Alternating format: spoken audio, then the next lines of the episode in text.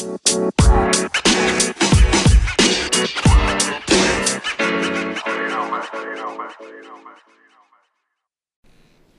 Corpo Landlord, czyli podcast o tym, jak inwestować w nieruchomości pracując na etacie. Powiedziałem to najszybciej, jak potrafiłem. W dzisiejszym odcinku będziemy rozmawiać o klamkach, czyli o tym, jak szybko się pozbyć e, nieuczciwych najemców. Za A nie. klamki. To nie te klamki. Okej. Cześć, tu Paweł Kuryłowicz, jest ze mną dzisiaj Darek Matczak. Cześć. I mamy dzisiaj gość, gościa, Piotr Dybiec. Cześć, witam wszystkich. Dzień dobry. E, Będziemy dzisiaj rozmawiać o, jak powiedziałem, automatyzacji najmu, a przede wszystkim o technologii w, mm, w tej naszej branży, czyli najmu nieruchomości. Będziemy rozmawiać o tym, co się ostatnio wydarzyło na rynku, czyli jakby jaką technologią możemy się wspierać i o tym, jak ten rynek będzie wyglądał w przyszłości, albo przynajmniej porozmawiamy o tym, co może się zmienić w przyszłości. Dobrze powiedziałem? Halo? Co, jest tutaj, tutaj ze mną? Bardzo, bardzo mądrze, Paweł. Jak zwykle. I Znowu mi słodzą. Dobra. To Piotrze, jakbyś mógł się nam e, krótko przedstawić, co robisz, czym się zajmujesz i jak do tego, e, czym się zajmujesz, doszedłeś? Tak, ja mam e, takie no, trzy twarze. Znaczy, powiedzmy w tej chwili dwie. Jedna to oczywiście to główny e, temat naszego spotkania e, związany z tą automatyzacją, z moją firmą, e, z brandem Pinmaster. Mm, Jestem współzałożycielem, pomysłodawcą, współwłaścicielem firmy. Druga Poczekaj, Pinmaster to?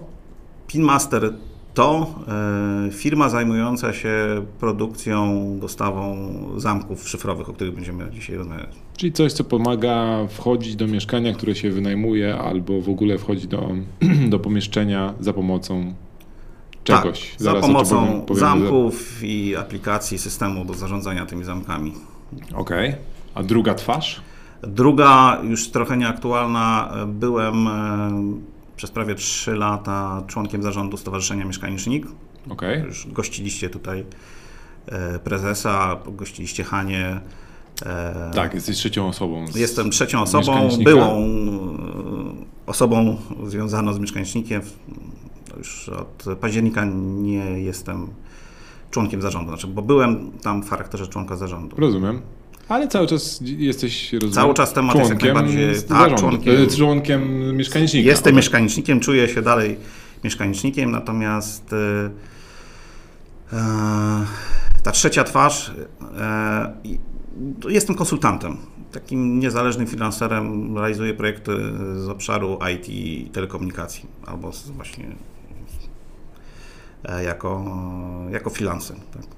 Okej, czyli e, jakbym potrzebował kogoś, kto jest mi w stanie w firmie pomóc z technologią, to mogę się do Ciebie zwrócić. Może się do mnie zwrócić, jest duża szansa, że będę w stanie Ci pomóc, natomiast nie ukrywam, że specjalizuję się w segmencie telekomunikacyjnym głównie. Teraz od miesiąca zajmuję się dosyć takim ciekawym projektem związanym z dronami.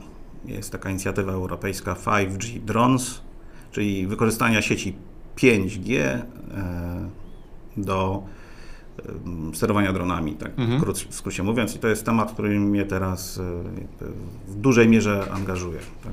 Powiedzmy, to są te dwie nogi, czyli drony w tej chwili i, i zamki. Drony i zamki. Jak to połączyć? Zamek z dronem. Dr- z, dron na zamek.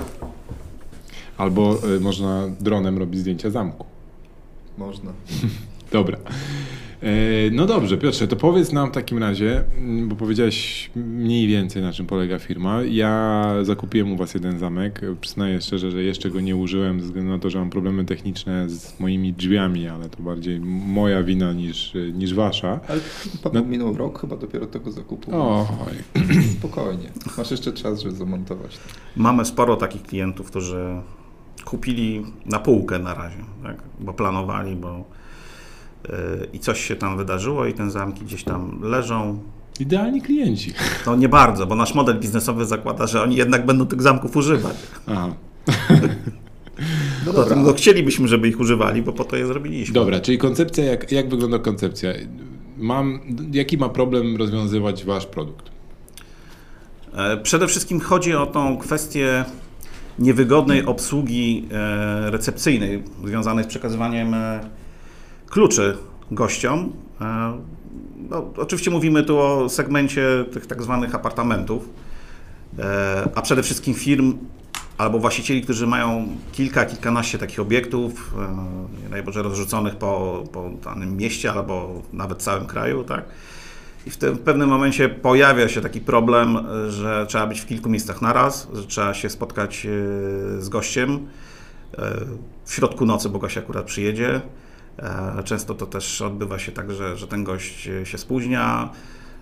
No i ta, powiedzmy, obsługa związana z przekazywaniem kluczy jest dosyć no, kosztowna, uciążliwa, frustrująca z perspektywy. Czy można powiedzieć, że Wasza usługa jest dedykowana dla najmu krótkoterminowego?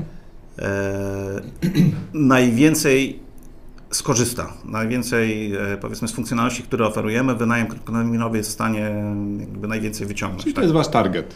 To jest nasz target. Tak, pod tym kątem projektowaliśmy system, e, żeby jak najwięcej problemów związanych właśnie z taką obsługą recepcyjną e, być w stanie rozwiązać.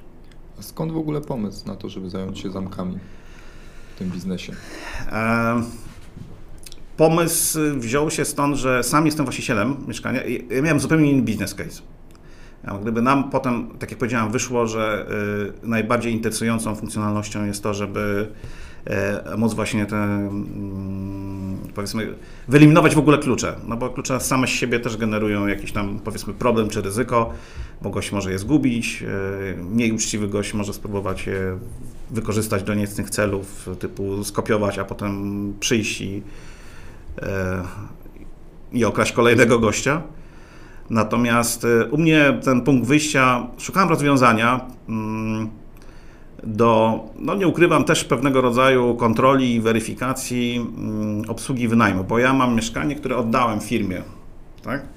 I niekoniecznie byłem jak gdyby zadowolony, byłem pełen podejrzeń, że e, ten wynajem nie do końca raportowany i rozliczany jest, pokrywa się z tym, co tam się naprawdę odbywa. No i szukałem jakiegoś rozwiązania, pomysłu, sposobu, żeby e, wprowadzić jakąś, jakiś mechanizm kontroli. I tak e, o różnych pomysłach myślałem, tam chciałem jakiś właśnie mikrofon zainstalować, kamerę, ale no wiadomo, nielegalne i w ogóle absurdalne, natomiast... Ale ty masz kilka kamer chyba w swoich wynajmowanych mieszkaniach, prawda? tak. Pokazywałeś mi taki tam ten, kontrola, monitorki. Kontrola podstawą zaufania. Aczkolwiek y, y, inni właściciele mieszkań na osiedlu, na którym ja mam te swoje, bo to jest akurat takie osiedle, gdzie e, praktycznie wszystkie mieszkania są przeznaczone na wynajem krótkoterminowy. A to jest Warszawa? Czy? Nie, to jest w górach, w Zakopanem. Znaczy A, okolice tak dokładnie Zakopanego, tak? Więc dlatego zależało mi na tej kontroli, tak?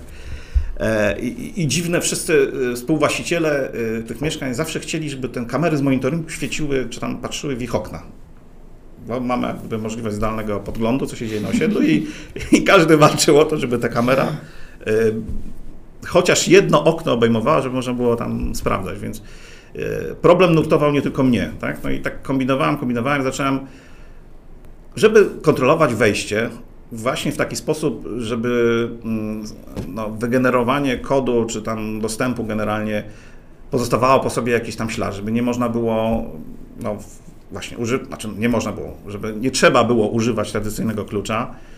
E, no i tak krok po kroku zaczął mi się klarować ten pomysł na, na to rozwiązanie, tak, na system, e, gdzie na drzwiach e, będzie jakiś elektroniczny zamek, do którego aplikacja, do której ja mam wgląd, będzie generowała dostęp, tak.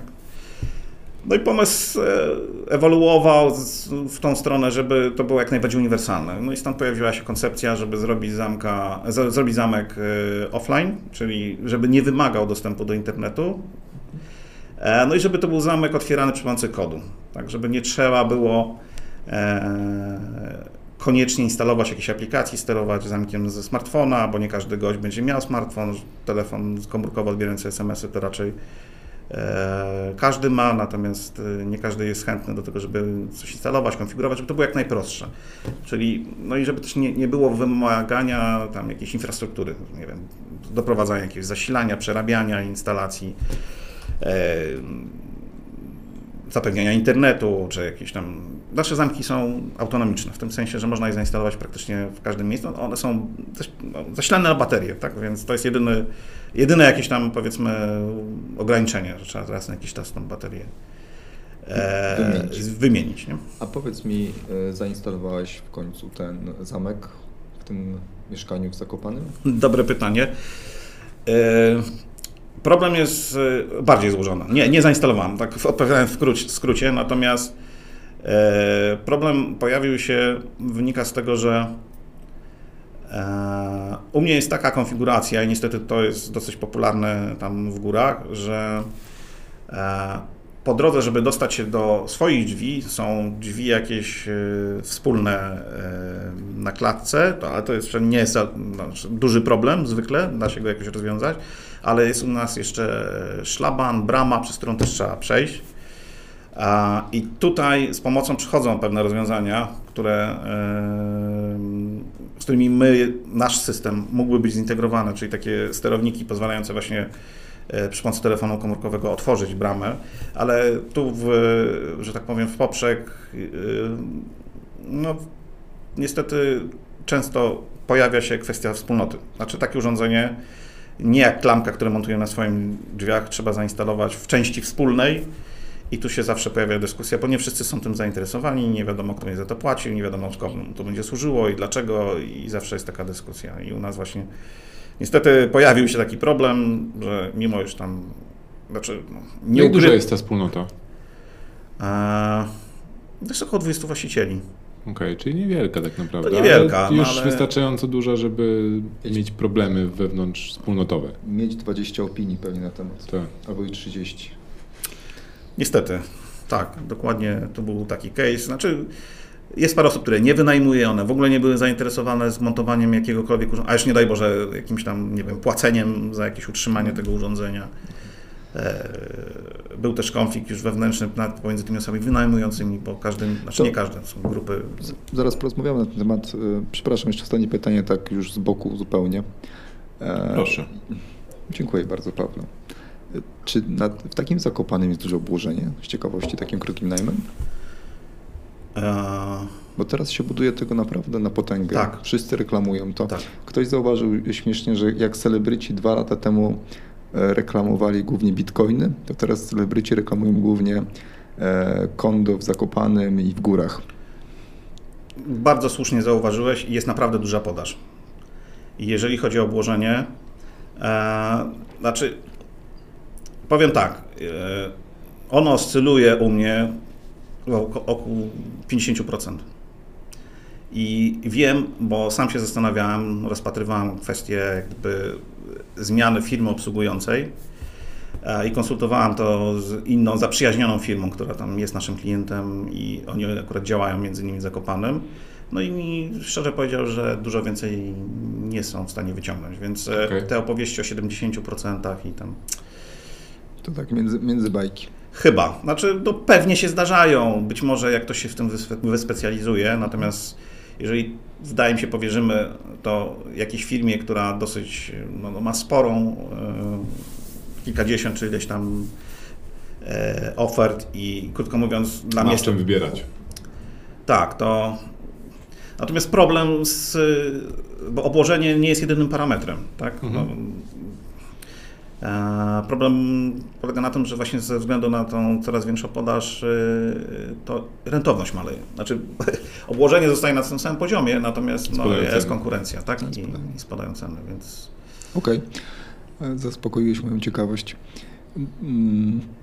Darek po prostu chciałby pojechać z rodziną i szuka, wiesz, znajomych, Zapraszam. którzy mają małe obłożenie i ten, chce zmniejszyć cenę. Koszty. Znaczy, fajną rzeczą z Zakopanem akurat, bo tam są te oczywiste jak gdyby sezony typu Sylwester i wtedy tam ceny są astronomiczne i zawsze się sprzeda. Mhm.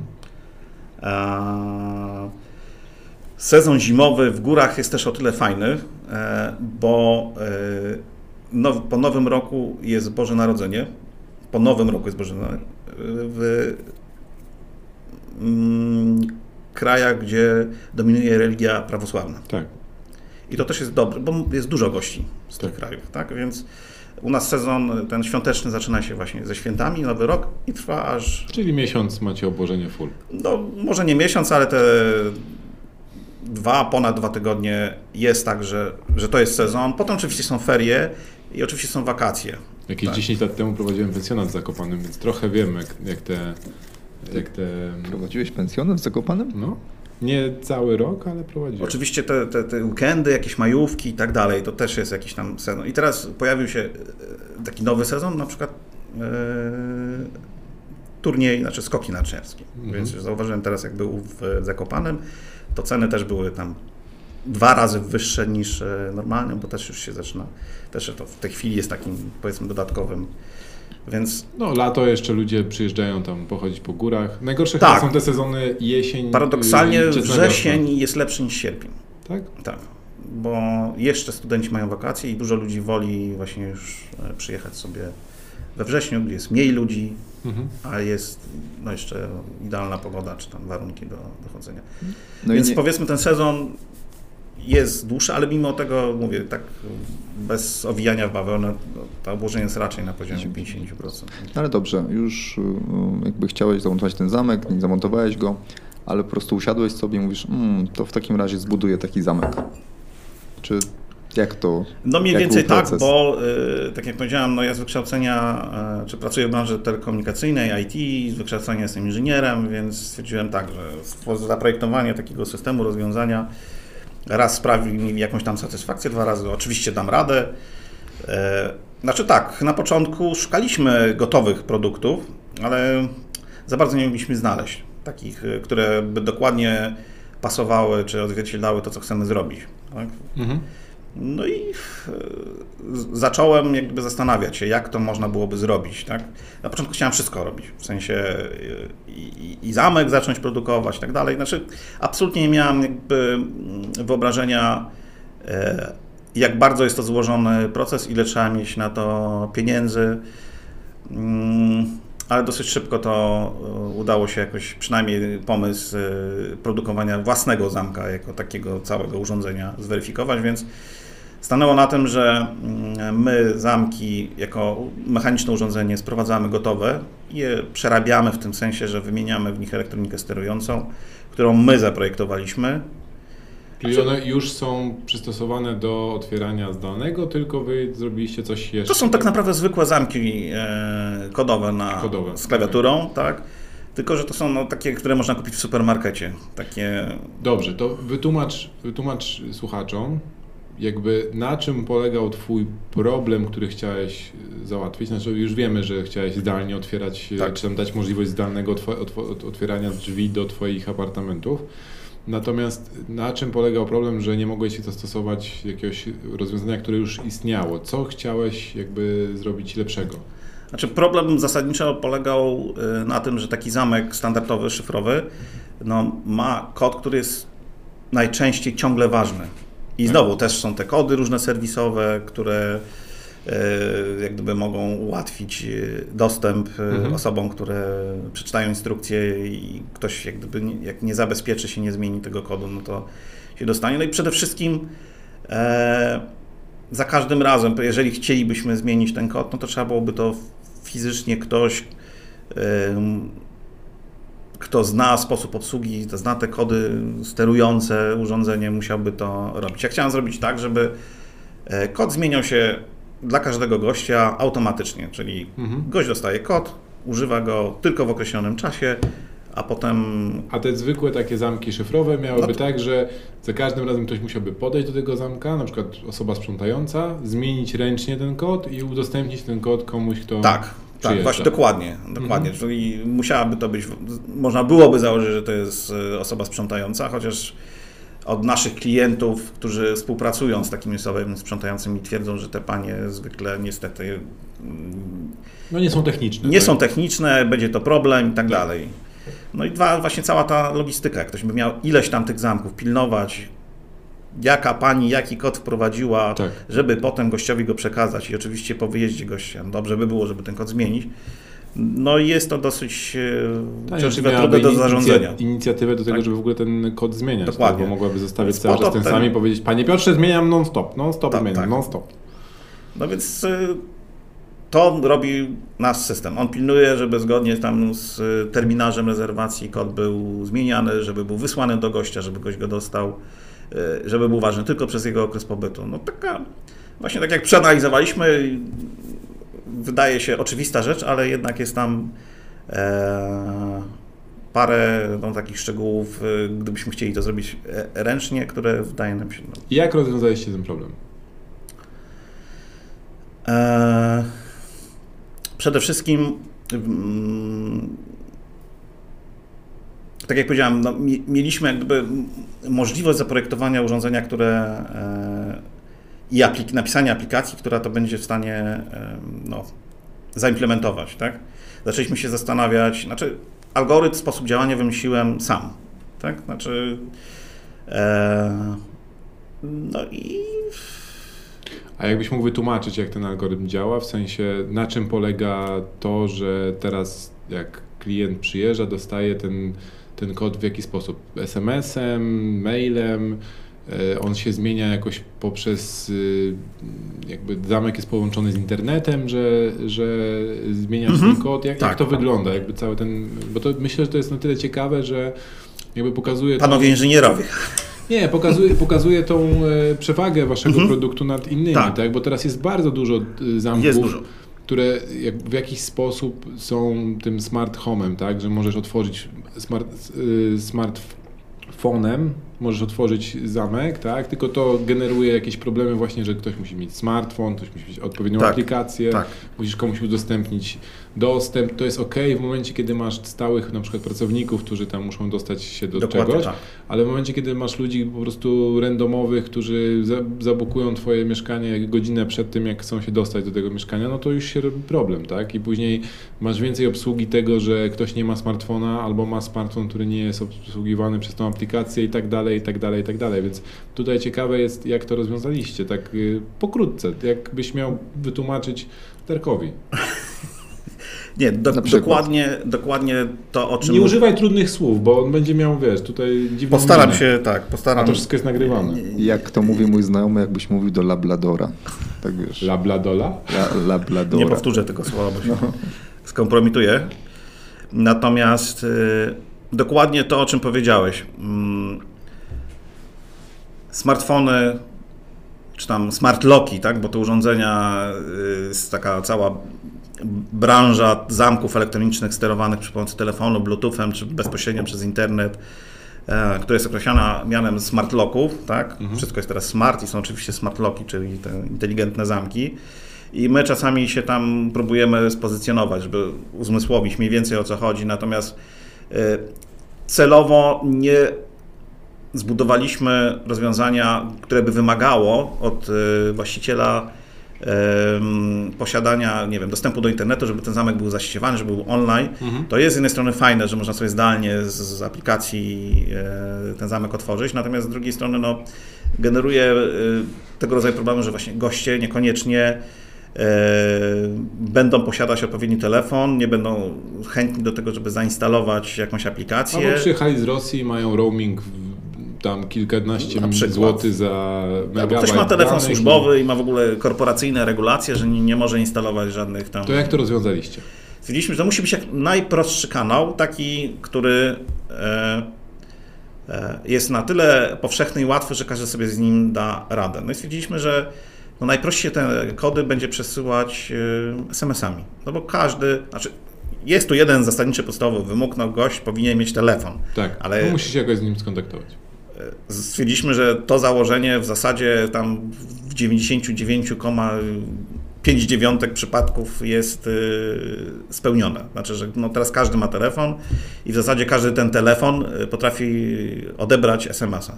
Mhm. I to już nam wystarczy. To znaczy, Potem dołożyliśmy jeszcze kanał e-mailowy, więc my wysyłamy gościowi wiadomości kanałem SMS-owym, e-mailowym. Wysyłamy kod, zwykły kod, tak, żeby to właśnie nie wymagało tam Bluetootha, jakiegoś e, mhm. włączania. Czyli znalazłem was na booking.com na przykład? A czy nie tyle nas, znajdujesz naszego klienta. W sensie właściciela. Tak, tak, tak. Znaczy was w sensie ten apartament, tak, który tak. ma ten zamek. Tak. Okej, okay, tak. waszego klienta, tak, który tak. kupił tak. ten zamek i tak. ten klient jest na bookingu na przykład, czy na Airbnb. Tak. Bukuje ten, to mieszkanie w ramach jakby powitalnej wiadomości, dostaje SMS-em kod do wejścia i tak. teraz sobie podchodzę i ten kod włączam i on mi otwiera, otwiera mi drzwi. Dokładnie. Jak to jest, że ten kod działa dla mnie, a na przykład dla kolejnej osoby już nie działa? To jakby te, ten zamek jest jakoś połączony z internetem, czy on ma jakieś... Zamek, zamek nie jest połączony. E, kod, który dostajesz, który wpisujesz, on ma w sobie zakodowaną, zaszyfrowaną informację o jego terminie ważności. Mhm. To znaczy, mm, kod, który dostaniesz w SMS-ie, który musisz wpisać, on jest długi, ma tam 10 cyfr, Natomiast y, po jego, że tak powiem, poprawnym przepisaniu zamek się programuje e, na krótki kod z określonym terminem ważności. Dokładnie może zdefiniować pobyt na dowolny termin naprzód na dwa lata. W sensie okay. z dokładnością co do godziny Czyli zegarowej. jeżeli później będę chciał przedłużyć swój pobyt, dostanę nowy Dostaniesz kod. nowy kod. Ten już, kod, który... Już widzę tę sytuację, gdzie Darek po takiej grubej imprezie przychodzi do tego, zabukował sobie ten apartament w jakimś dziwnym miejscu w, w Polsce i tak, kurna, 10 cyfr, dobra, jeden... Sześć. Po, trzeci, po czwartej zasypia przed, przed drzwiami. Tak. Budzi się następnego dnia. Zaoszczędziłem. Ale tutaj oczywiście y, uzupełnię, bo to jest ważna informacja. Ten kod, y, y, ponieważ ten SMS, ten kod y, jest wykorzystywany właśnie do przekazania zamkowi, bo zamek nie jest zaściemany, nie jest podłączony do internetu, więc w jakiś sposób musi wiedzieć, jak ten kod, który gość wprowadza, ma być długoważny, mhm. no to dlatego trzeba też 10 cyfr wpisać, ale jak już uda Ci się wpisać te 10 cyfr, raz, jedyny, to potem używasz skróconej wersji pierwszych pięciu cyfr. Drodzy ha. słuchacze, jeżeli planujecie wynająć mieszkanie, które ma zamki PIN Master i e, planujecie imprezę w jakimś innym mieście, to najpierw przed imprezą wpiszcie 10-cyfrowy tak. kod, a później po imprezie tylko zostanie Wam 5 cyfr. Dokładnie tak. Mówi, dokładnie tak. Mówi Paweł z doświadczeniem. Tak. Do, dokładnie tak. Złote e, rady e, Pawła K. Korpobeja. Korpobeja. Dobra. E, jak dużo teraz obsługujecie mm, tego rodzaju e, mieszkań na wynajem albo tego rodzaju zamków? Tak, nie musisz mówić dokładnej liczby, tylko tak dokładnością co do dwóch. To ci nie podam, bo przestałem już w którymś momencie to śledzić, bo to też trudno jest jakby do zmierzenia, bo mamy sporo zamków, takich jak właśnie u Ciebie, Pawle, mhm. które po prostu gdzieś tam leżą na półce i nie wiem, jakie liczyć, no leżą. A ty, ma, ty, masz jakiś podgląd, które są aktywne, które nie? Nie, bo to nie ma połączenia z internetem, więc nie widzisz tego. W ten sposób nie mam, ale wiemy... Yy, kto generuje kody, a kto nie. Kto tak? generuje kody, a kto nie generuje, tak? Właśnie, bo wasz model w ogóle jest ciekawy, bo wy macie też, jakby nie pamiętam jak dokładnie to jest w tym momencie, ale to jest tak, że jest subskrypcja na te kody? Tak. Czyli płacisz za zamek, a później płacisz jeszcze za to, że generujesz kody płacisz za to, że generujemy kody, że wysyłamy te kody SMS-ami do mhm. gości i że robimy to e, w pełni automatycznie. Mam nadzieję, że tam przed chwilą wytłumaczyliśmy, jak mimo wszystko jest to złożony i skomplikowany tak. proces, z czego, w czym wyręczamy tego hosta, tak? W ogóle co ciekawe jest, pamiętam, że kiedyś mi, jak tłumaczyłeś jak to działa, to wytłumaczyłeś mi, że to działa tak jak te kiedyś, co były te karty do banku jak się robiło przelewy czy coś, że tam Tak, bo każdy o... prawie y, klient pyta nas, skoro nie jest zamek podłączony do internetu, to jak się komunikuje? Skąd wie, że ten kod? Tak, no, no, przed chwilą to jak gdyby wytłumaczyliśmy, że to chodzi o ten pierwsze przepisanie tego długiego kodu, tak, i zamek się programuje. Czy prawda jest taka, że jak pan pisze jakikolwiek kod, to się otworzy? Ale, Ale to wytnie, to wytniecie, to wytniecie, bo tak. Czyli to jest tak, że po prostu gdzieś tam jest zaszyfrowany algorytm, który, który jakby wie, że dany kod będzie w tym czasie obowiązywał. Dokładnie, zamek i aplikacja, która zarządza, dokładnie wie, w którym momencie do jakiego zamka jaki kod jest, yy, będzie działał, będzie ważny. Natomiast nie, nie, wie, ile ten kod ma być e, aktualny, jak, przez jaki okres. No i dlatego tą informację trzeba przekazać w kodzie, dlatego trzeba przypisać te 10 cyfr, mhm. Bo w tym momencie zamek się programuje na ten określony czas. No, w zamku jest zegar czasu, czasu rzeczywistego, więc to jest ten punkt odniesienia naszego Rozumiem. systemu i, i zamka. Tak? Dobra, Parę razy nie się ten zegar głębiej, bo Darek już ma rozbite już, oczy, już. już. się wyłączył tutaj, on nie będzie chciał dalej rozmawiać, bo będzie myślał, że mu znaczy, zadawać trudne pytania, jak ja na matematyce w szóstej ja klasie podstawówki. Odpłynąłem po Zakopanym, także. Czy jedną rzecz, Pawle... On już bukuje tam. Jak? Który, to, który to był apartament? 50% Dobra, już, już. Powiedz mi, to ile tych zamków? Mniej więcej. Eee, Dziesiątki, setki, tysiące? Setki. Znaczy setki. małe setki, tak, no jeszcze. Okej. Okay. I teraz, jeżeli ja miał taki domek w Zakopanym na przykład. Albo pod Łomżą. Albo pod Łomżą i chciałbym zamontować taki zamek, to co ja muszę zrobić? Jakby gdzie się udać? Czy wszystkie drzwi pasują? Czy to jest jakaś specjalna, nie wiem, technologia? Jak się przygotować? Jak się przygotować w ogóle do tego? Tak, jeżeli mamy taką szansę, żeby się przygotować, bo wielu klientów e, na szczęście dzwoni do nas na etapie właśnie e, jakiegoś tam remontowania, adaptacji mieszkania pod wynajem, to my zawsze mówimy, jeżeli chodzi o montaż naszych zamków i drzwi, to jak najprostsze drzwi. Niestety przekleństwem naszym są skądinąd bardzo popularne w Polsce niezwykle e, zaawansowane systemy drzwi antywłamaniowych ze skomplikowanymi ryglami. Mhm. I to zawsze wcześniej czy później w przypadku montażu naszej klamki no, może wygenerować problemy. I paradoksalnie to nie jest problem, że nasza klamka jest trudna w instalacji. Ona jest dosyć prosta w instalacji, bo tak naprawdę to jest zamiennik zwykłej klamki. Mhm. Tylko problem się pojawia po drugiej stronie, że nagle się okazuje, że u klienta są jakieś firmowe niestandardowe drzwi, w których można zamontować zamek albo klamkę tylko i wyłącznie producenta tego Czy macie samego. listę drzwi, które można zakupić, że na pewno będą działały? Nie mamy takiej listy. Znaczy, powiedzmy, marketowe, tanie drzwi najprawdopodobniej będą ok. Czyli najlepiej kupić zamek i chodzić z zamkiem, żeby przymierzyć? Niekoniecznie, niekoniecznie, bo tych parametrów, które jak gdyby determinują, czy da się nie ma za dużo. Tak naprawdę to jest e, rozstaw śrub e, do montażu klamki. Mhm. I, I, wystarczy taką rzecz y, sprawdzić, nie wiem, w materiałach, jakichś y, no, rysunkach technicznych albo spytać sprzedawcę, tak, się upewnić, bo mówię, bo zamek, nasz zamek nie narzuca żadnych jakichś tam specjalnych y, wymagań. Mówię, to, to wynika w drugą stronę, że nagle się okazuje, że Jakbyś, znaczy to jest moje, mój pomysł, Gdy, gdybym ja miał y, znowu do tego podejść jeszcze raz, a będę podchodził do tego, tak jak rozmawialiśmy tutaj do, do jednego z jednej nieruchomości, to byłoby super, gdyby było tak, że mam na przykład po jednym, nawet jednym rodzaju drzwi z jednego ze znanych marketów, tylko po to, żebym wiedział, że jak pójdę do pana sprzedawcy, to powiem, poproszę takie drzwi jak te, tylko że w innym kolorze, tak?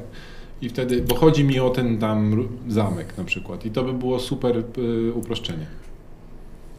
Dobry pomysł, zapamiętałem, tak, mm. być może... Wyślę fakturkę za prowizję i tak.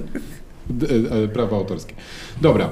E, fajnie, y, powiedziałeś kilka e, set y, zamków. Jak w ogóle wygląda według Ciebie teraz ten rynek jakby automatyzacji w Polsce? Czy dużo ludzi się jakby interesuje tym, coraz więcej, jakby jak to wiesz, bo ty już parę lat działasz na rynku, prawda? Tak, parę lat, tak jak mówię, jak w, zaczynaliśmy, e, jak ja zaczynałem o tym myśleć, to był, nie wiem, mniej więcej rok 2013, 2012. Mhm. No to tak. już kawał czasu. I tak się chwilę zbierałem e, i w sumie przygotowałem do uruchomienia firmy, tak? E, I, I wtedy robiliśmy sobie takie, powiedzmy, analizę rynku, tak, jak mhm. głęboki i tak dalej. I powiedzmy, mm, to też wynikało z faktu, że mieliśmy tam e, inwestora, trzeba było przygotować porządny tak. biznesplan i zbieraliśmy dane na okres za 2015. Oczywiście do tej pory nie ma takich pełnych danych, jak ten rynek wynajmu krótkoterminowego w kontekście segmentu apartamentów wygląda, ile tych apartamentów jest. Tak?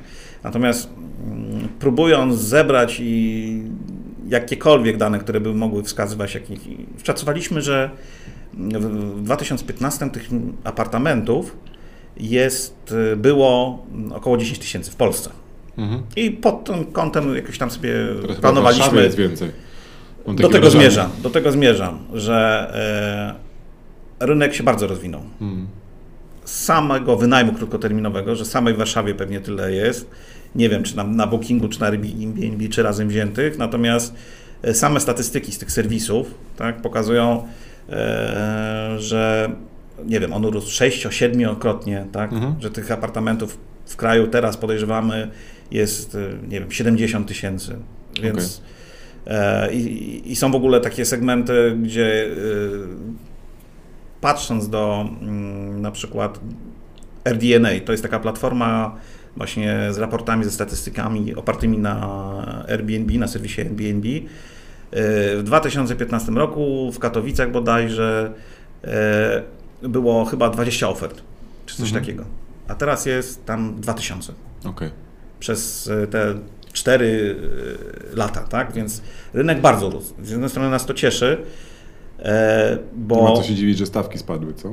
Bo natomiast, dokładnie, okazało się, to chyba jest pewnego rodzaju boom. Znaczy tutaj no, nastąpi e, pewna weryfikacja, tak? bo, bo pojawiło się mnóstwo szkoleń e, i właśnie w tej naszej branży nieruchomościowej mnóstwo ludzi stwierdziło, że na to można lepiej zarobić i zaczęło się przekwalifikować na wynajem krótkoterminowy, było mnóstwo szkoleń typu e, znajdź mieszkanie, podnajmij, wstaw oferty na booking i zarabiaj. I nagle tak. się tych ofert, e, każdy idąc tym szymelem, no to się nagle okazało, że e, no, przestaje to działać, że w ogóle ten booking już nie, nie dostarcza klientów. Że było śmiesznie, ci, ci, co zaczynali i tam zgarnęli śmietankę, zaczęli narzekać na tych Januszy, co to wchodzili, że co oni robią i zaniżają bardzo. Tak, tak, tak. No i to coś tu się musi wydarzyć. Znaczy z naszej perspektywy z jednej strony to było fajne, bo się nagle rynek powiększył. Mhm. Ale y, on się już na tyle powiększył, że się pojawiła istotna dla nas konkurencja. Coraz więcej tych rozwiązań i zamków jest tak? E, no i my czasami konkurujemy z no, firmami, które mają dużo większe możliwości i zasoby, nie wiem, marketingowe, sprzedażowe mhm. i tak dalej, więc... Ale powiedzmy tam próbujemy znaleźć swoje e, e, nisze, natomiast problem niestety też się pojawił właśnie z tymi e, naszymi klientami, czy właścicielami, no bo e, jeżeli on dokłada do wynajmu, to już go nie stać na to, żeby kupił nasz zamek koniec końców, Dokładnie. tak? Więc to z jednej strony rynek urósł, ale z drugiej no, poszedł chyba w taką stronę właśnie wszyscy. No właśnie, porozmawiamy o kosztach, bo w sumie nie skończyliśmy tematu, powiedzieliśmy sobie o drzwiach, jak zamontować i teraz rozumiem, że zamawia się przez stronę, czy dzwoni się do Was, czy macie dealerów? Eee, znaczy naj, najprościej zamówić przez stronę, tak? Mamy tam sklep, przez który można zamówić, ale większość osób właśnie z tego tytułu, że ma ten y, powiedzmy dylemat, czy ten zamek będzie pasował i tak do nas dzwoni. Właśnie, żeby się upewnić, żeby mm, porozmawiać i zorientować się w ogóle, jak ten proces y, montażu instalacji mógłby wyglądać. E, ok, czyli wchodzę na stronę pinmaster.net, z tego co pamiętam, tak? Tak, tak zamawiam zamek, znaczy dzwonię do Was, pytam się o Oglądasz, rozstaw. oglądasz i się zaczynasz zastanawiać, czy tak. do Twojego zam drzwi będzie pasował i tak dalej. Więc i tak zwykle piszesz maila albo nas dzwonisz. Dobra, i pasuje. I zamawiam teraz zamek, on przychodzi, koszt zamku to jest? E, około 1100 zł brutto zamku. Okay. I do tego dochodzi około 350 zł brutto koszt y, abonamentu. Znaczy mamy taką ofertę, że od razu kupuje się zamek z abonamentem na rok. Roczny, 350 zł. Tak, natomiast y, no, tak standardowo rozliczamy się w cyklach 30 dni. Znaczy ten abonament działa przez 30 dni. Kupuje, można go kupić na 30 dni, kosztuje 35 zł, tak? Okej, okay, dobra. I, czyli zamek przychodzi, ja go montuję sobie do drzwi, pasuje, wszystko działa.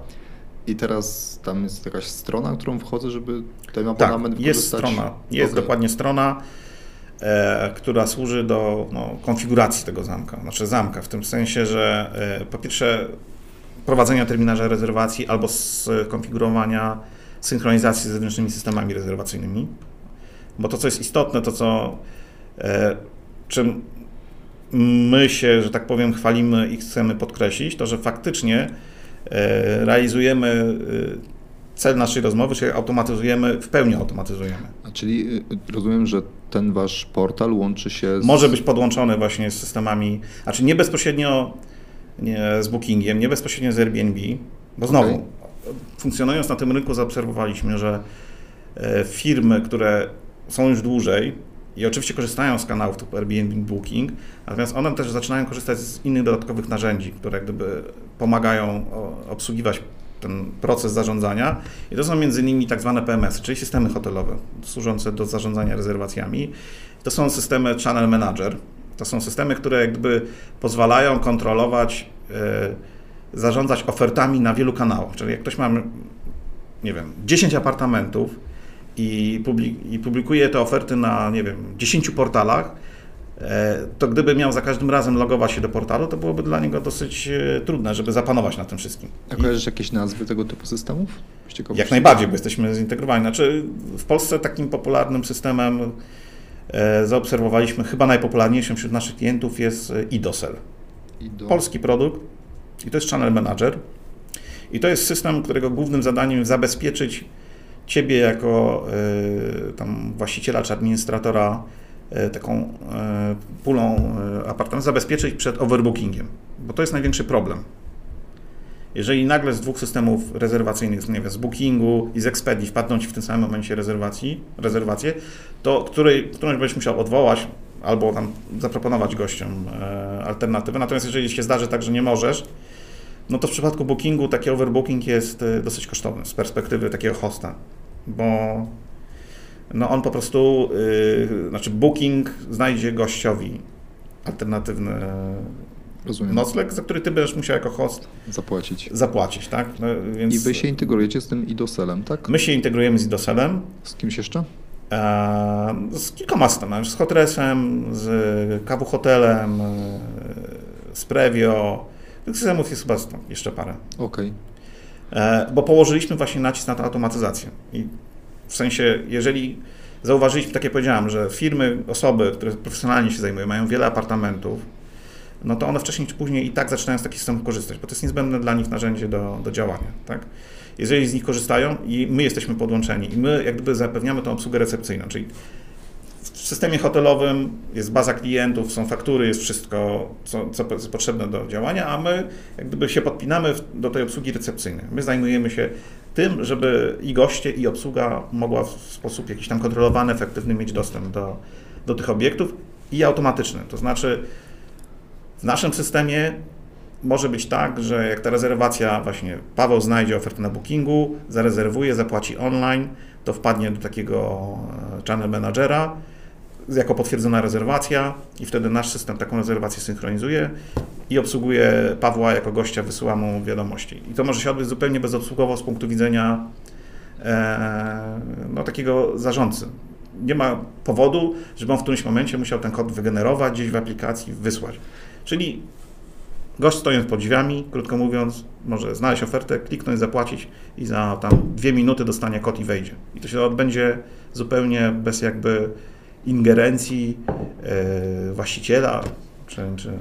Ale wiesz co, z jednej strony to jest oczywiście super rozwiązanie, jak masz dużo apartamentów, ale z drugiej strony wydaje mi się, to jest też super rozwiązanie, jak jesteś takim naszym słuchaczem, czyli pracujesz gdzieś na etacie i masz jeden, dwa czy trzy apartamenty, które no, chcesz jak najbardziej zautomatyzować. A ja znam Dokładnie kilka tak. takich osób, które e, na krótkim terminie wynajmują e, apartamenty, pracując na etacie i wiem, że to jest y, bardzo czasochłonne zajęcie. I w tym momencie chyba nawet oni korzystają z, mm, nie z automatyzacji takiej jak Twoja, tylko mają takie jakieś y, sejfy na klucze, tego typu rzeczy. Tak, i ono, no, to jest taki zwykły mechaniczny y, no, szyfrator, tak. tam kod, tak? I, I w środku są klucze, no więc. I, I zwykle tego kodu rzadko się zmienia, więc tak naprawdę no, mamy klucze wsadzone y, w, do skrytki, którą y, można w kilka minut otworzyć, próbując nawet tak y, brute force zgadnąć, bo wcześniej czy później no tysiąc kodów, tak, to, to zgadniemy. Tak, ale no, wiesz, nawet nie chodzi o to, że ten, tam kody, ktoś otworzy te drzwi, tylko chodzi o to, że te osoby non-stop siedzą na bookingu Airbnb zmieniają, wiesz, rezerwacje. A tu by to wszystko mi się nie tylko połączyło z kluczami, ale też w jeden system jakby rezerwacyjny, z tego co zrozumiałem, jakby dobrze to poukładać. Tak, tylko tak jak powiedziałem, my się e, pozycjonujemy, my jesteśmy pewnym komponentem w tym łańcuchu tak, tak wartości. Tak, jest założenie, że jest, są systemy rezerwacyjne, gdzieś tam pomiędzy jest ten e, e, PMS albo Channel Manager i my jesteśmy podpięci do Channel Managera. Tak, tak, rozumiem stwierdziliśmy, że nie ma sensu się podłączać do bookingu, do Airbnb. To może byłoby fajne, ale i tak wiemy, że ci bardziej doświadczeni klienci i tak korzystają z tych aplikacji, a my musielibyśmy wtedy w swoim systemie dublować tak jak gdyby funkcjonalność tych systemów, tak? Z tymi skrzyneczkami to też jest jeszcze ciekawa rzecz, że jak patrzysz, jak myślisz o tym na samym początku, to mówisz, no, co za problem, tak? Zakładasz skrzyneczkę, wkładasz tam kluczyki, zmieniasz kod za każdym razem, jak ktoś tam się, się przyjeżdża jakiś nowy, nowy klient i tyle. Jakby po co tutaj jakiś skomplikowany system? Jak masz jeden apartament, Dokładnie. to być może. To jest, ale nawet jak I masz przy jeden. Nim, przy nim mieszkasz. Nawet jak masz jeden apartament ale zaczynają się problemy w momencie, kiedy jakby wchodzi do tego wszystkiego rutyna. Po pierwsze, tak jak powiedziałeś, nie chce mi się zmieniać kodu, więc ten kod jest cały czas ten sam, więc mam jakby mega duży jakby łatwość wejścia do, tego, do tej nieruchomości. Po drugie, no już nie, już nie mówię o tym, że możesz wziąć po prostu młotek i rozwalić tą, tą, tą skrzyneczkę. E, po drugie, trzeba pamiętać o tym, żeby ten kluczyk tam był. I to jest niewiarygodne. Ja akurat znam jedną osobę, która wynajmuje mieszkanie w tym systemie. I często jest tak, że dzwoni do mnie, ja mam klucze zastępcze, więc dzwoni do mnie, ty słuchaj, bo ten, bo znowu sprzątaczka zabrała kluczyk. Niechcący wzięła, no zamknęła, bo zapomniała o tym, że ten, że musi zostawić w tej skrzynce. Możesz tam podejść, bo ludzie czekają, siedzą tam. Ten. Więc jakby to nie jest, to nie jest tak, że, że taka skrzyneczka nam załatwia wszystko. Dobrze, możemy trochę zmienić kierunek tej rozmowy na bardziej jakby mm, szerszy temat technologii w, e, w najmie nieruchomości, bo ja widzę coś takiego, że głównym jakby przełomem, coś co w ogóle zmieniło cały ten, ten rynek, to, to były w ogóle portale typu Booking.com, Airbnb i tak dalej, i tak dalej. To była naj, chyba największa technologia albo najbardziej wpływowa technologia na rynek wynajmu nieruchomości przez ostatnie 100 lat albo i więcej, tak? Bo zmieniła kompletnie sposób, w jakim my szukamy nieruchomości, e, że w dowolnym miejscu na świecie w tym momencie jesteśmy w stanie znaleźć sobie mieszkanie w ciągu kilku minut, tak? Jeszcze pamiętam te czasy, kiedy trzeba było pukać do, do jakichś tam y, domów i się pytać, czy są jakieś wolne pokoje, tak? tak? A to się zmieniło w zastraszającym tempie.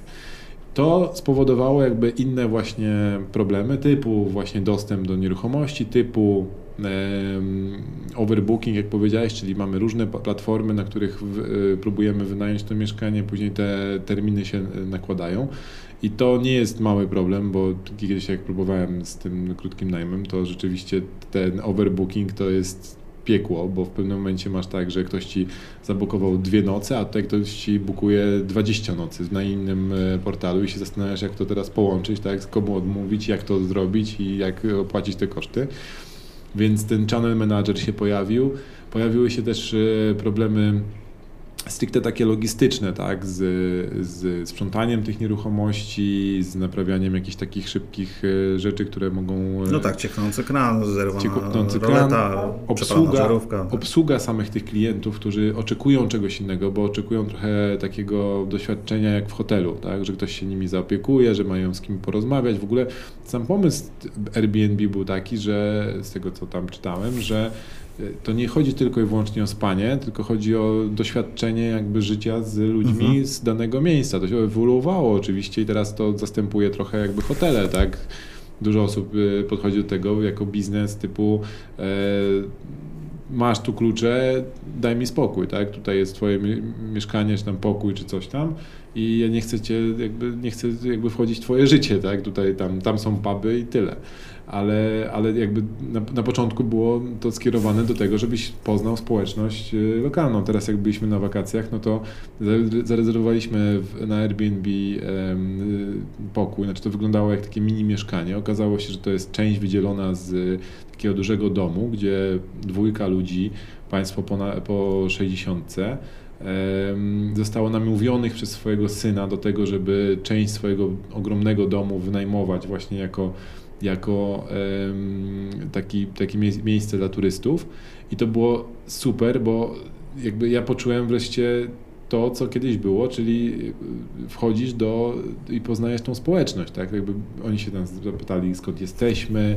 y, co robimy tutaj w tym kraju, czym się zajmujemy. W ogóle chcieli nas poznać. To nie było tylko tu są klucze, tam jest ciepła woda, tutaj są ręczniki, dziękuję, do widzenia. A to byli lokalesi? Lokalesi, tak. To był na tak. Sri Lance, tak? Tak, tak, tak. Okay. tak lokalesi, Państwo, którzy byli emerytowanymi nauczycielami. Więc oni po prostu, wiesz, pierwsze co, jak się zapytali skąd jesteśmy, jak usłyszeli z Warszawy, a był taki układ warszawski, wiesz, od razu ten, od razu przejście do historii, tutaj coś tam, także ciekawe. E, dobrze, a jakie są inne technologie, które w tym momencie działają, które możemy wykorzystać w najmie. I mówię już o wszystkim, tak, bo mamy e, taki trochę boom albo początek e, rewolucji na rynku takiego smart home'ów, tak, to one się już tam rozpędzają parę, parę lat i różnie to bywa w różnych jakby przestrzeniach. No ale coraz więcej jakby widać tych technologii, już nawet IKEA wchodzi w, w smart home, gdzie masz możliwość zarządzania jakimiś e, poszczególnymi urządzeniami. Co jeszcze według Ciebie jakby są, jest takimi technologiami, które mogą ułatwić najem długoterminowy albo krótkoterminowy?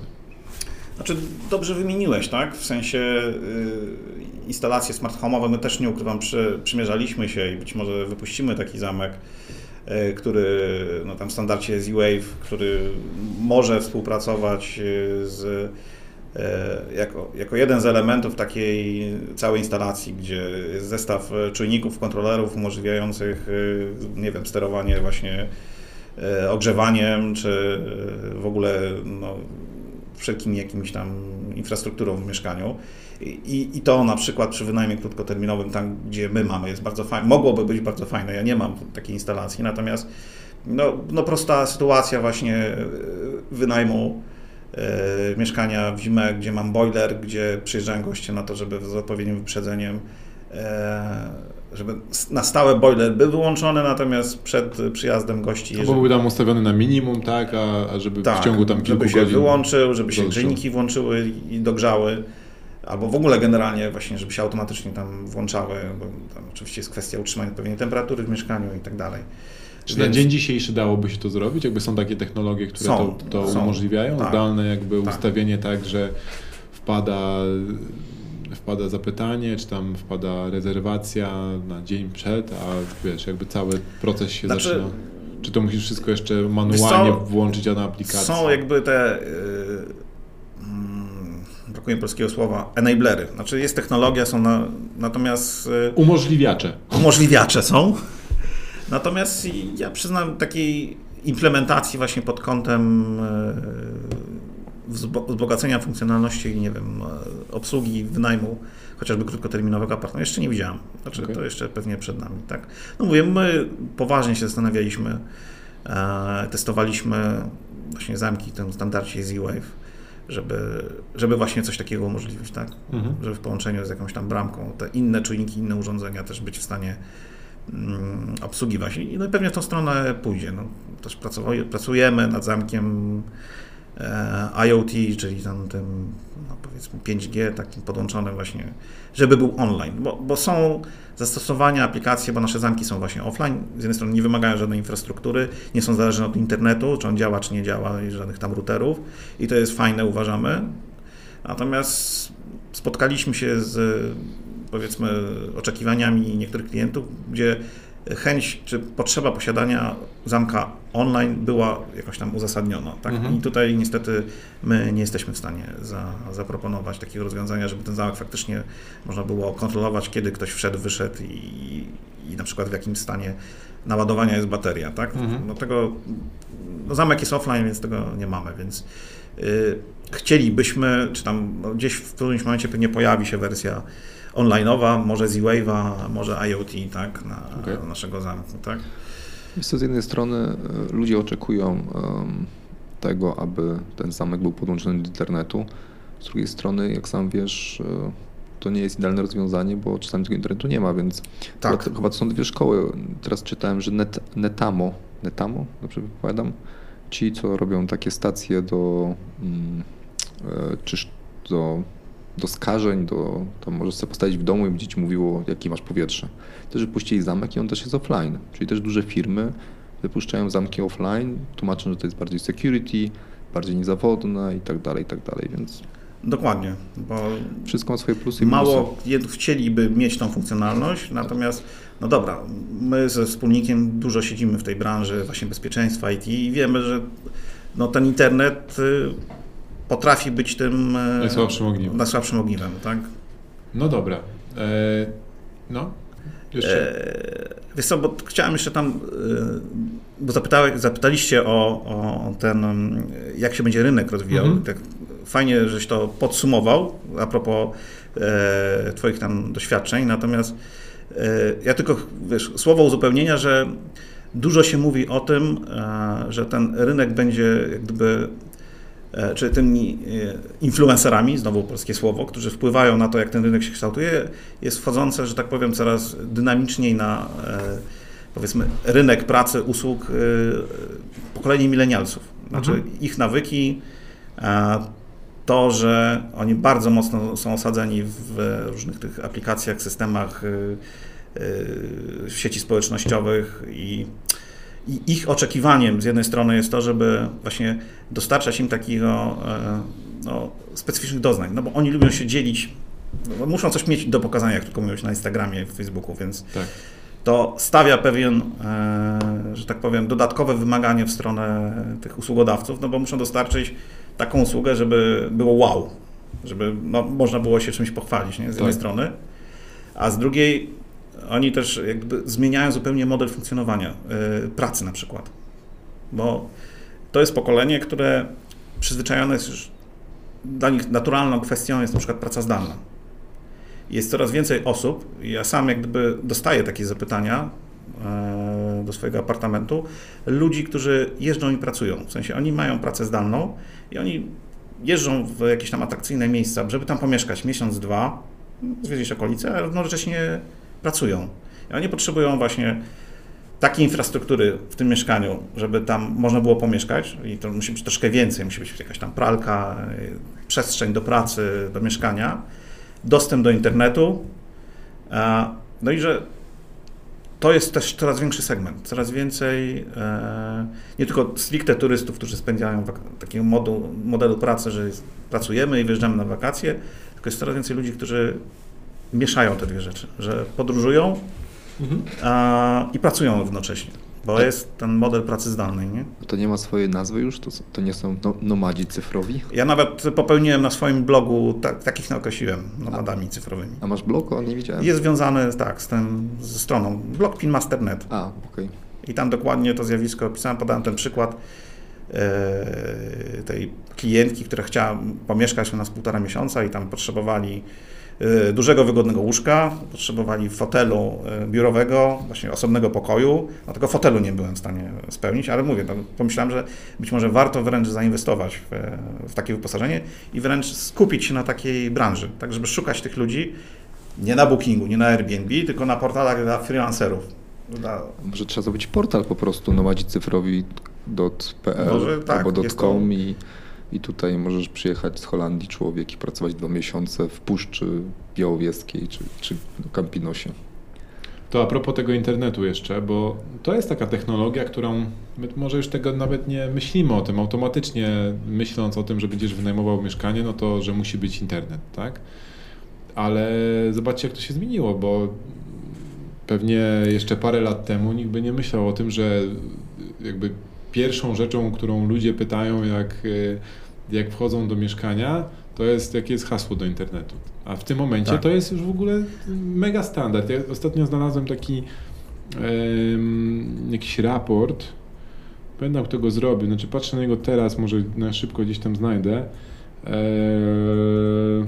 chodzi, chodziło o to, że ktoś zrobił raport, co powoduje, że właśnie młodzi najemcy wybierają e, tak zwane co-livingi jakby na jakimi kategoriami... Internet.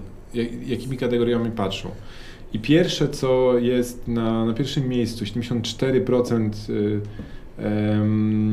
74% osób powiedziało, że y, fast Wi-Fi, Tak? Czyli to nie chodzi o to, że jest darmowy internet, czy tam dostęp do internetu. To ma być po prostu łącze takie, które pozwala mi na oglądanie Netflixa, komunikację na Messengerze, czy tam na Skype'ie bezpośrednio i pracę na jakimś takim e, Dokładnie tak. szybkich obrotach. Także później była duża, duża sypialnia, y, na siłownia, która jest dostępna 24 godziny na dobę i tak dalej, i tak dalej. Natomiast ten, ten internet był na pierwszym, na pierwszym kroku, na pierwszym y, miejscu, więc to myślę, że to jest jakby duży taki wyznacznik tego, że może być łóżko gorsze, może być mniejsza sypialnia, może być, nie wiem, gorsza nawet lokalizacja tego, tego miejsca. Ważne, żeby był szybki internet. Jak ja podróżuję, to z tym internetem jest naprawdę mega ciężko. I to, że jest dostępny internet na miejscu, przychodzisz, a tam po prostu wiesz, 2, me, 2 megabity na sekundę do, do e, megabitu nie Wiesz, to, jak one są dedykowane, to jeszcze jest, e, to jest dobrze, w sensie e, w miarę dobrze. Natomiast często to są, wiesz, takie wspólne, współdzielone instalacje i tak, tam jest tym różnie, tak, więc tak, to, to, to, to było jedno z kryteriów też właśnie od tej pani, która prosiła, czy tam chciała wynająć mieszkanie, no właśnie internetu, takiego stabilnego, e, szerokopasmowego nie byłem w stanie jej zapewnić. Ja na przykład mam też takie podejście, że zapewniam e, głośnik e, bluetoothowy w mieszkaniach albo jakąś, jakąś instalację audio, która jest, jest, jest, jesteś w stanie podłączyć się telefonem do do muzyki albo przynajmniej posłuchać radia. I to też jest taka rzecz, którą jeszcze parę lat temu pewnie nikt by nie myślał, żeby e, Dokładnie. dostarczać, a ludzie młodzi szczególnie, którzy chcą zamieszkać w takim mieszkaniu przez 6 miesięcy, chcą mieć jakiś dostęp do jakiejś rozrywki, i nawet już przestałem e, montować telewizory z dostępem do telewizji, tylko samym internet. Jakby telewizja ich nie tak. interesuje, tak. bo najczęściej to są ekspaci, którzy mieszkają w Polsce, czyli oni nie chcą oglądać TVP czy TVN, tylko oni chcą dostęp do Netflixa i tyle. Tak? Dla nich ten te telewizor to jest tak naprawdę monitor przedłużający, powiększający obraz na komputerze. Czyli musi być podłączenie komputer-telewizor telewizor z, z, Smart y, TV najlepiej, żeby był podłączony tam z, do jakimś Netflixem i jakiś głośnik, który jesteśmy, jesteśmy w stanie podłączyć do Bluetootha. Tak jeszcze sobie myślę o tych dodatkowych technologiach, co, co jeszcze może być? Tobie coś przychodzi do, na, do głowy? Jakby coś, ty, mówię do Darka teraz, coś, coś wykorzystujesz w swoich mieszkaniach? W swoich niewiele. Natomiast... Znaczy termostaty słyszałem, że zamontowałeś ostatnio, to już jest taki smart challenge normalnie tak, o, o, smart, smart, achievement. Okleiłem te, te termostaty tą folią aluminiową, żeby nie można było czy, e, tych czytników zbierać przez administrację. Nie no, żartuję. E, wiecie co, wydaje mi się, że technologia powinna nam pomóc zwiększyć to ROI, które niestety spada. I to w każdym najmie w tym momencie. I kilka tygodni temu mieliśmy nagranie z Lechem Kaniukiem, i on tam, nie wiem czy wyłapałeś to, powiedział fajną rzecz. Czy jeżeli firma, o której mówił, ten sunroof rzeczywiście stworzy, czy już tworzy te dachy, to może zmienić w ogóle jakby e, trochę model biznesowy, to znaczy dać na przykład, jeżeli by się oczywiście cała wspólnota porozumiała, postawić taki kolektor i dać e, niższą cenę najmu albo dać wszystkie media związane z elektrycznością w cenie e, jakby najmu, więc zmienić trochę sposób, w który obciążasz ludzi, albo dać coś innego, co jest na rynku. Mhm. A patrząc na to, jak ten rynek idzie, to wszystko będzie na energię. Samochody zaraz będą, znaczy już są, no ale będzie ich teraz bardzo dużo pewnie. Wszystko obecnie jest, wiecie, elektryczne. Ja mm, przez pewien czas w domu bawiłem się właśnie Z-Wave'em i podłączałem różne dziwne rzeczy w domu do tego Z-Wave'a. Natomiast e, oczywiście no, pewnie moje umiejętności tu dużo, dużo zawiodły, natomiast e, to nie jest jednak jeszcze stabilne łącze, aż tak, żeby raz na dwa miesiące trzeba było to restartować i w momencie, kiedy tego potrzebowałem zwykle, więc e, to nie.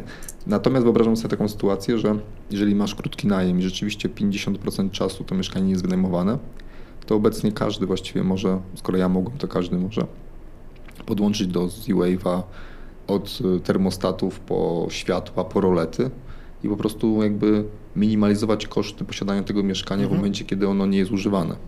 A na przykład na 6 godzin przed tym, aż klienci zamówili, podnieść Dokładnie ogrzewanie, tak. nie wiem, podnieść rolety, zrobić kilka rzeczy, które może zrobić zdalnie z każdego miejsca na świecie, więc ja, ja tu widzę jakby bardziej technologię jako nie jako zachęcacz do wynajmu, tylko jako ograniczenie kosztów związanych z tym najmem. Mhm.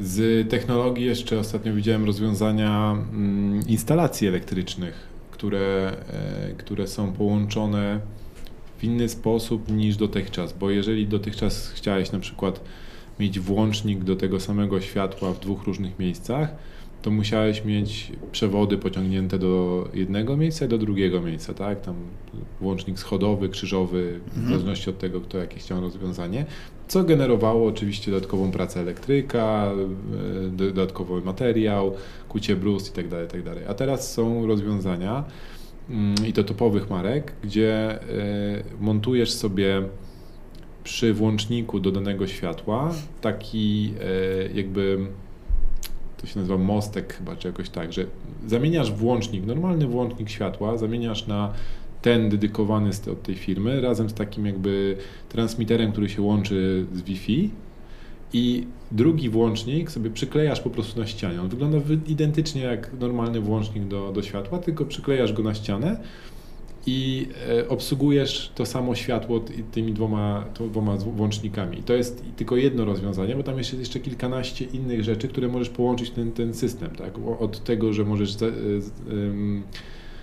kierować, czy tam e, włączać, wyłączać gniazdka, do tego, że właśnie rolety, E, które możesz sterować. To wszystko jest oczywiście podpięte do, pod ładną aplikację w telefonie, podpięte pod e, HomeKit się chyba nazywa, tak. Apple'a, tak? Rozwiązanie. Tak, tak. Pod Alexę możesz sterować to głosem i tak dalej, i tak dalej. Także Vibaro robiło coś takiego. Vibaro robiło, ale robiło tak, że musiałeś mieć e, jakąś skrzynkę, znaczy po pierwsze musiałeś mieć boxa, po, no. połączone te wszystkie włączniki do jednego miejsca, musiałeś mieć boxa, box musiał być połączony do internetu, z tego co wiem, nie, tak, też jakoś tam bardzo się nie, nie nie, zagłębiałem w to, ale ta instalacja musiała być przemyślana już na poziomie budowy mieszkania, czy tam remontu mieszkania. A, a, teraz masz tak, że zamieniasz włącznik, który już istnieje, okay. wiesz, w tej puszce, która jest zrobiona przez elektryka, zamieniasz go na specjalny włącznik i on się łączy do, przez Wi-Fi z twoim smart, smartfonem, z, z, drugim włącznikiem, z, z światłem, z roletami, coś tam, coś tam. Także te instalacje to się do przodu. Jeszcze jakieś takie rzeczy, które według Was jakby mogą zmienić to, w jaki sposób wykorzystujemy mieszkania w tym momencie? Ty, ty, ty, ty, czas minął. No, no to tyle. E, słuchajcie, minęło ponad godzinę naszej rozmowy, także jak zwykle muszę zakończyć ten główny temat nasz, chociaż jest bardzo miło porozmawiać o tym, jak będzie wyglądał e, rynek najmu i technologii, które będą to zmieniały.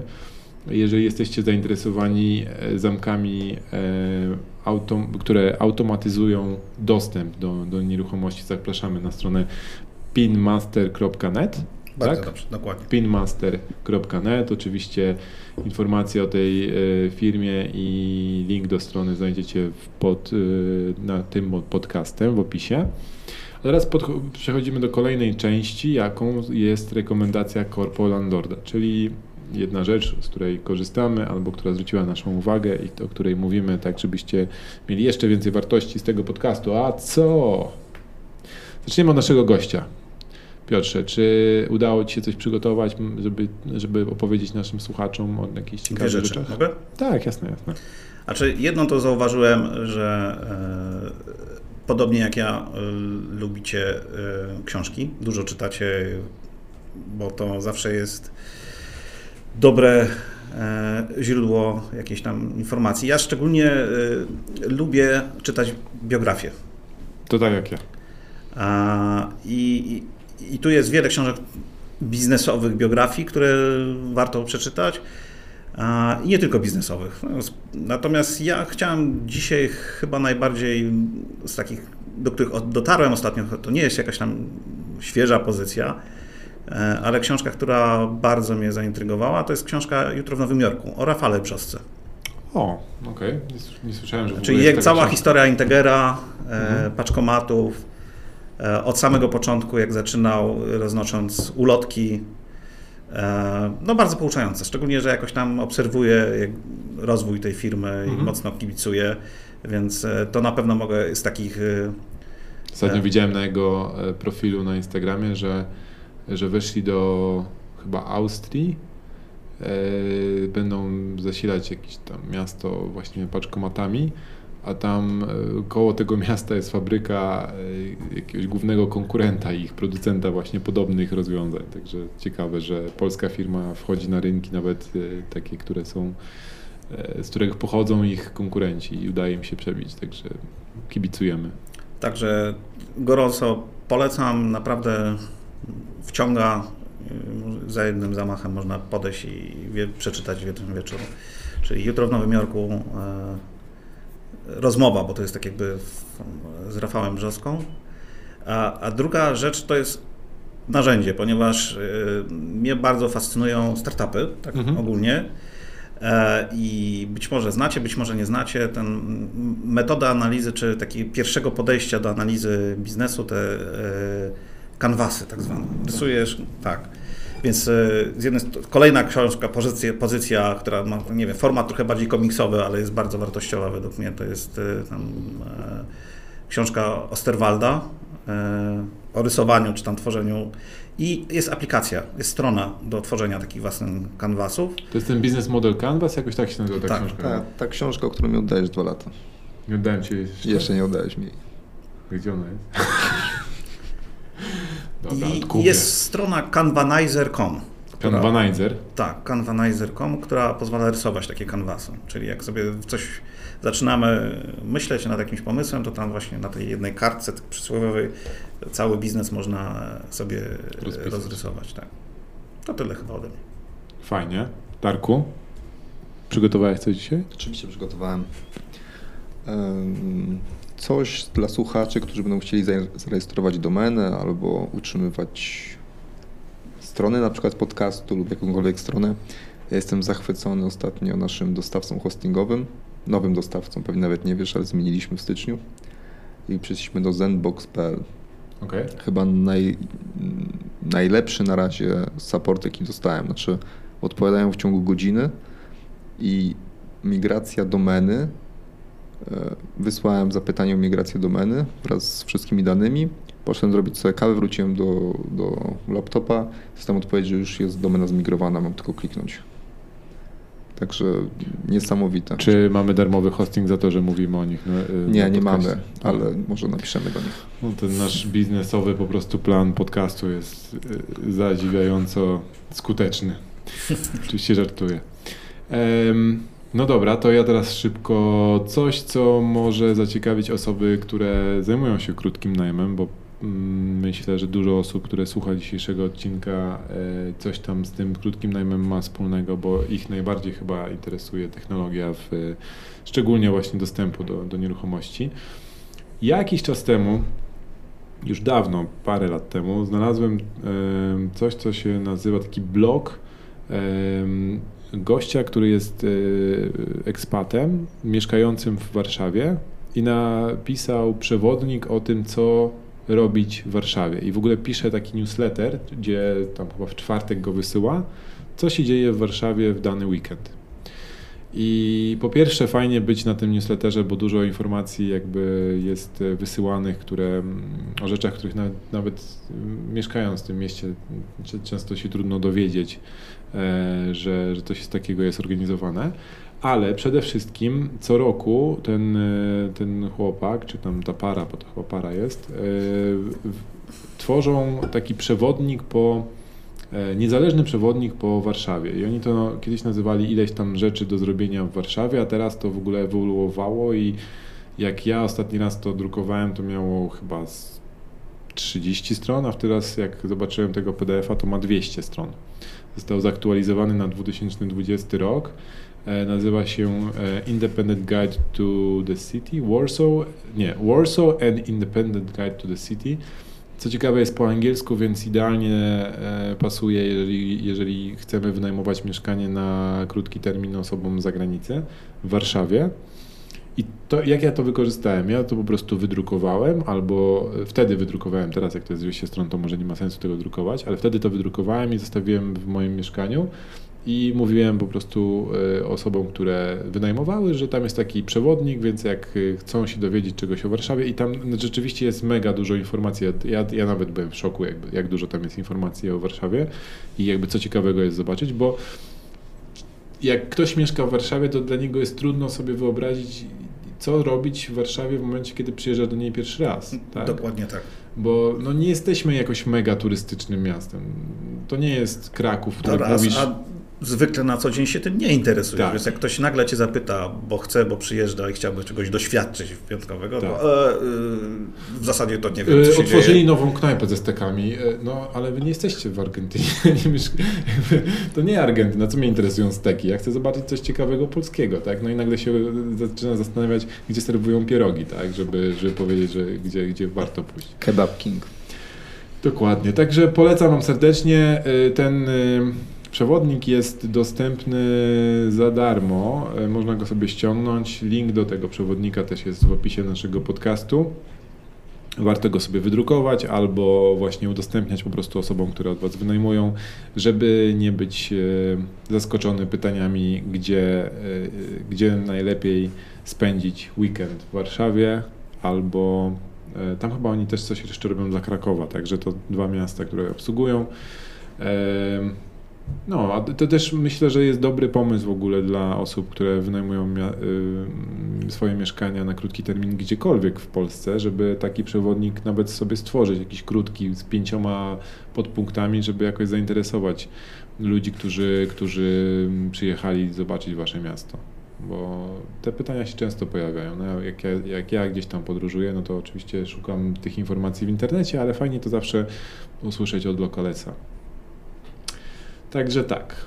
Piotrze, bardzo Ci serdecznie dziękujemy za, e, za dzisiejszy udział w naszym podcaście. Ja dziękuję za zaproszenie.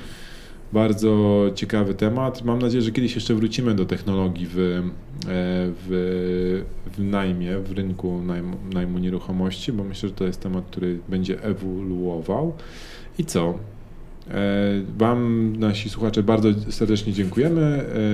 E, zapraszamy do, na naszą stronę corpolandlord.pl, gdzie możecie śledzić najnowsze odcinki podcastu i gdzie możecie się zapisać na newsletter, który to prowadzi Darek, za co serdecznie dziękuję, że wziął na siebie ten obowiązek i wysyła co jakiś czas newslettery do naszych słuchaczy, przypominając o tym, że pojawił się nowy odcinek albo że znaleźliśmy jakieś ciekawe informacje odnośnie rynku najmu nieruchomości w Polsce. A dla wszystkich, dla wszystkich, którzy myślą o tym, żeby kupić pierwsze mieszkanie lub je nająć, zapraszamy też do szkoły najmu.pl, naszego autorskiego programu. Tak. O najmie. Zapraszamy. Dzięki bardzo serdeczne i do usłyszenia za dwa tygodnie. Cześć. Cześć. Cześć.